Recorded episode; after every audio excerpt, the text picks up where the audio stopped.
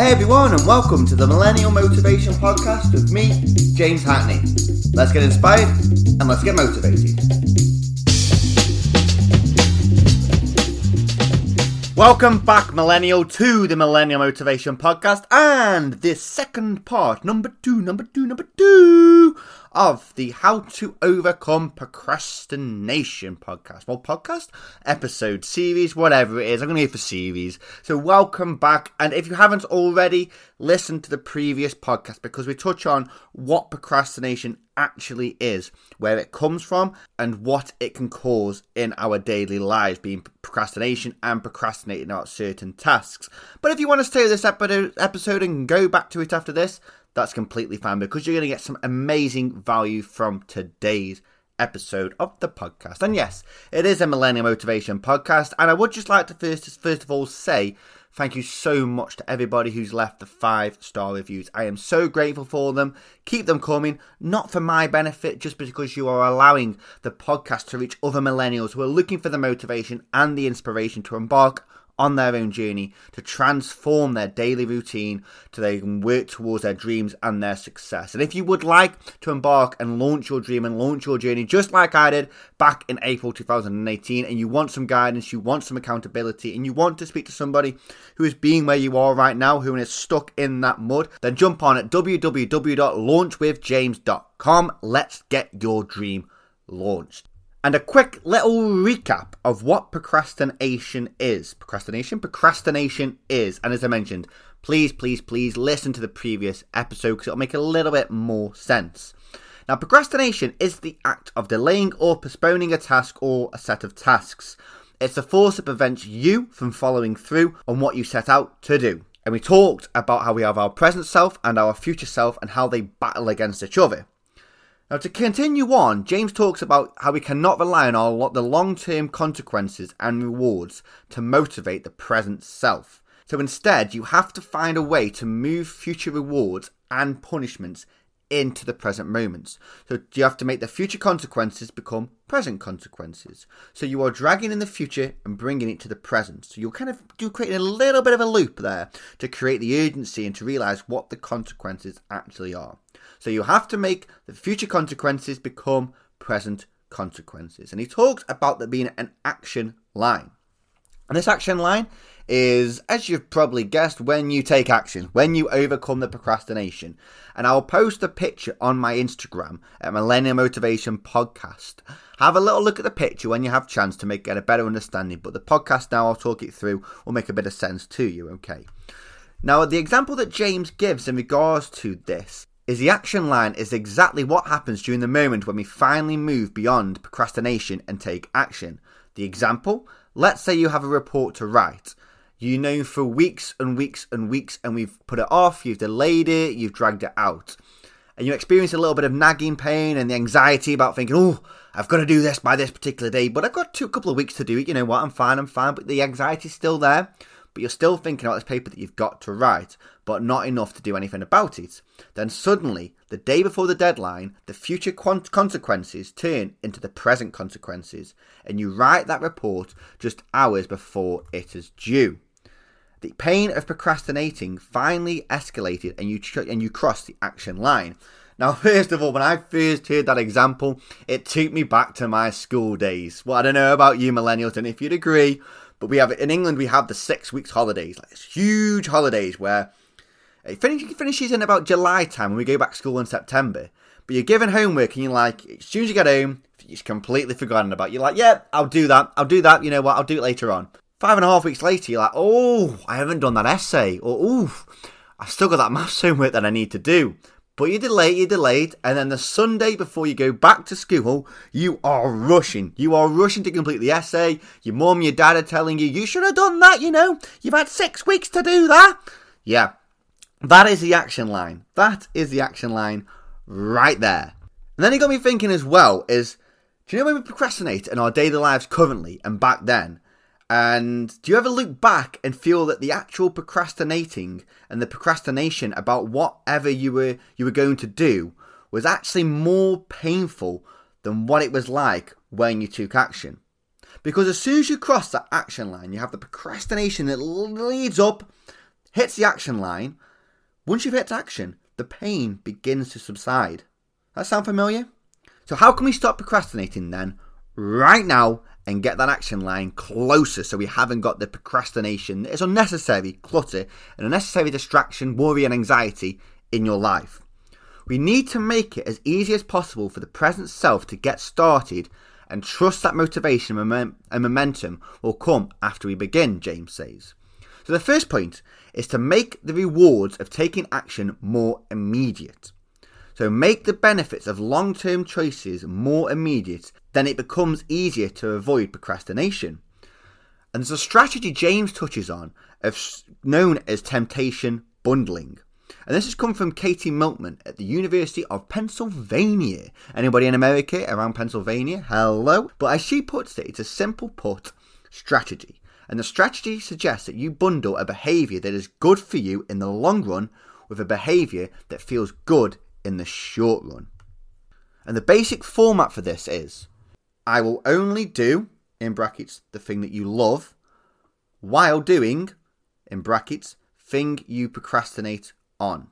To give you some examples, and to give you some examples as well of how I've brought this into my life, okay? Only watch your favourite show while ironing or doing household chores. And for me as well, is only listen to my favourite music while creating social media documents, posts, and descriptions. Because, guys, oh, I cannot tell you, I'm not the biggest fan.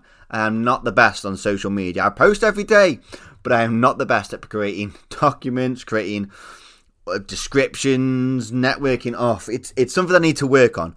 But I put my favourite music on while I'm doing it. So what I do is I mix something that I love with something that I am procrastinating about. Does that make sense? The next point, number two, make the consequences of procrastination more immediate. So you're bringing the consequences forward or back, forward, forward. No, you're bringing the consequences from the future into your present day. Now, there are many ways, as James touches on, to force you to pay the cost of procrastination sooner rather than later. And one example that James touches on, to give you an example, is if you are exercising alone, skipping your workout next week won't impact your life much at all. Your health won't deteriorate immediately because you've missed that one workout. The cost of procrastinating on the exercise only becomes painful after weeks and months of lazy behaviour. And because, from my point of view, if you're procrastinating, if you're continually putting something off, you are getting in the habit, you're getting in the routine, and you're getting into that lifestyle, which can be dangerous. But if you commit to work out with a friend at 7am next Monday, Tuesday, whenever, then the cost of skipping your workout becomes more immediate. Because you miss this one workout with your friend, you're like a bit of a jerk. You're gonna be like, hmm, yeah, I, I'm gonna have to ring my friend now and tell that I can't do it. And it's about that accountability. So I think you're making the consequences by creating accountability with somebody else. Okay? So where there wouldn't be a consequence of you not going to the gym on your own, there's no consequences there in the short term. But if you arrange to go with somebody else, the consequence is that accountability. Do you understand what I mean? Number three, design your future actions. And James talks about one of the favourite tools that psychologists use to overcome procrastination. It's called a commitment device. Commitment devices can help you stop procrastinating by designing your future actions ahead of time. To give you an example, you can curb your future eating habits by purchasing, purchasing food in individual packages rather than in bulk size. You can stop wasting time on your phone by deleting games or social media apps. And a great technique that I use to reduce, but that's completely reduced my social media usage, built up more free time, built a better mindset, built more enjoyment, and built a more purpose led phone usage. And also, reducing my phone usage hugely was on Facebook. They can't see this, by the way. Your friends can't see this. It's like a secret. Shh, shh, shh. This is a secret. But um, yeah, this is a big, big secret. Is that you can unfollow people on Facebook. Not delete friends. You are still friends with them, but you can unfollow them so they don't come up on your feed. So what I did is I unfollowed everyone so I could only see important and relevant things that I wanted to see about people that I care about. Instagram, a little bit more difficult. I unfollowed people. I think I unfollowed around about on my personal account about five to six hundred people. because I didn't care about them. I didn't have any interest, but I would still spend time browsing through them, just looking at the pictures that I had no interest in. And that massively worked for me. It's more efficient, I get things done quicker, I don't fill my, my mind with pointless information. So I'm designing my future actions. You see what I mean? Does that make sense? Number four, make the task more achievable. Once you begin, it's often less painful to keep working. And this one is a really good reason to reduce the size of your habits because if your habits are small and easy to start, then you will be less likely to procrastinate. As he's touched on at the start there, once you begin, it's often less painful to keep working.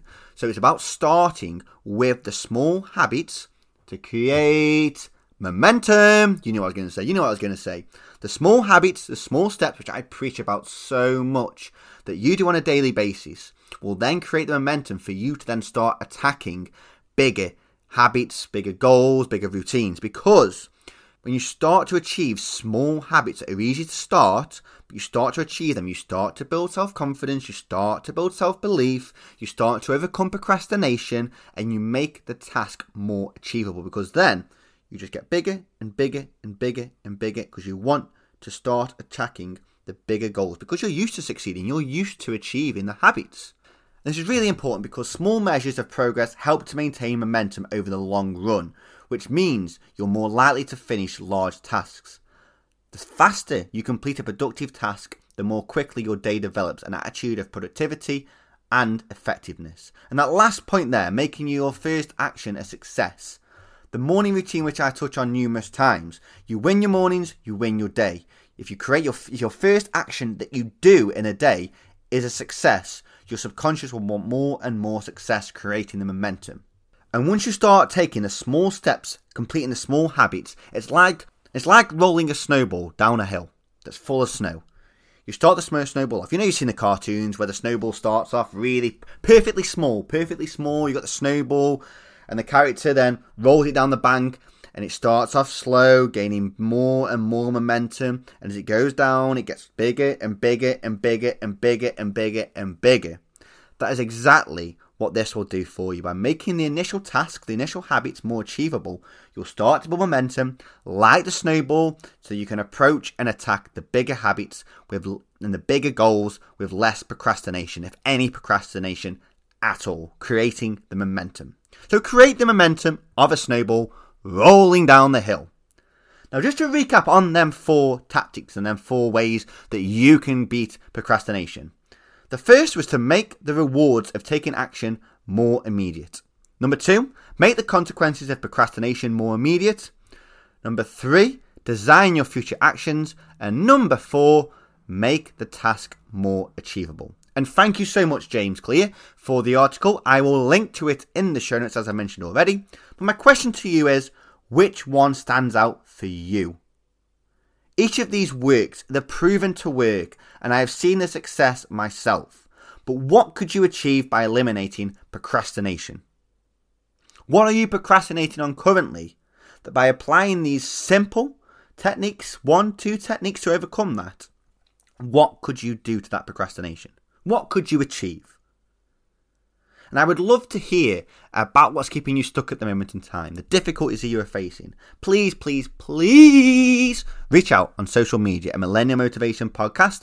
I promise I will reply because I'm not the best at posting stuff, but I love to hear from you guys, which I get direct messages once, twice a day for millennials like yourself who are looking for the help, who are looking for the aid to help them to get them start moving in the right direction, to get that snowball, that small snowball and roll it down the hill so it gets bigger and bigger and bigger and create the momentum.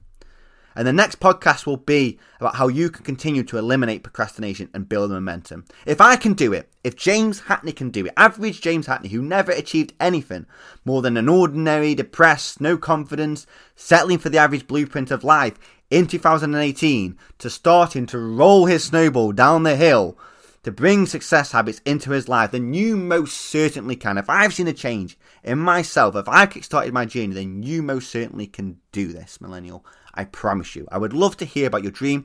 I would love to hear about how we can create your momentum. So head over to www.launchwithjames.com. Let's get launching your snowball down that hill. I love that analogy, by the way. I'm going to use that a lot more often.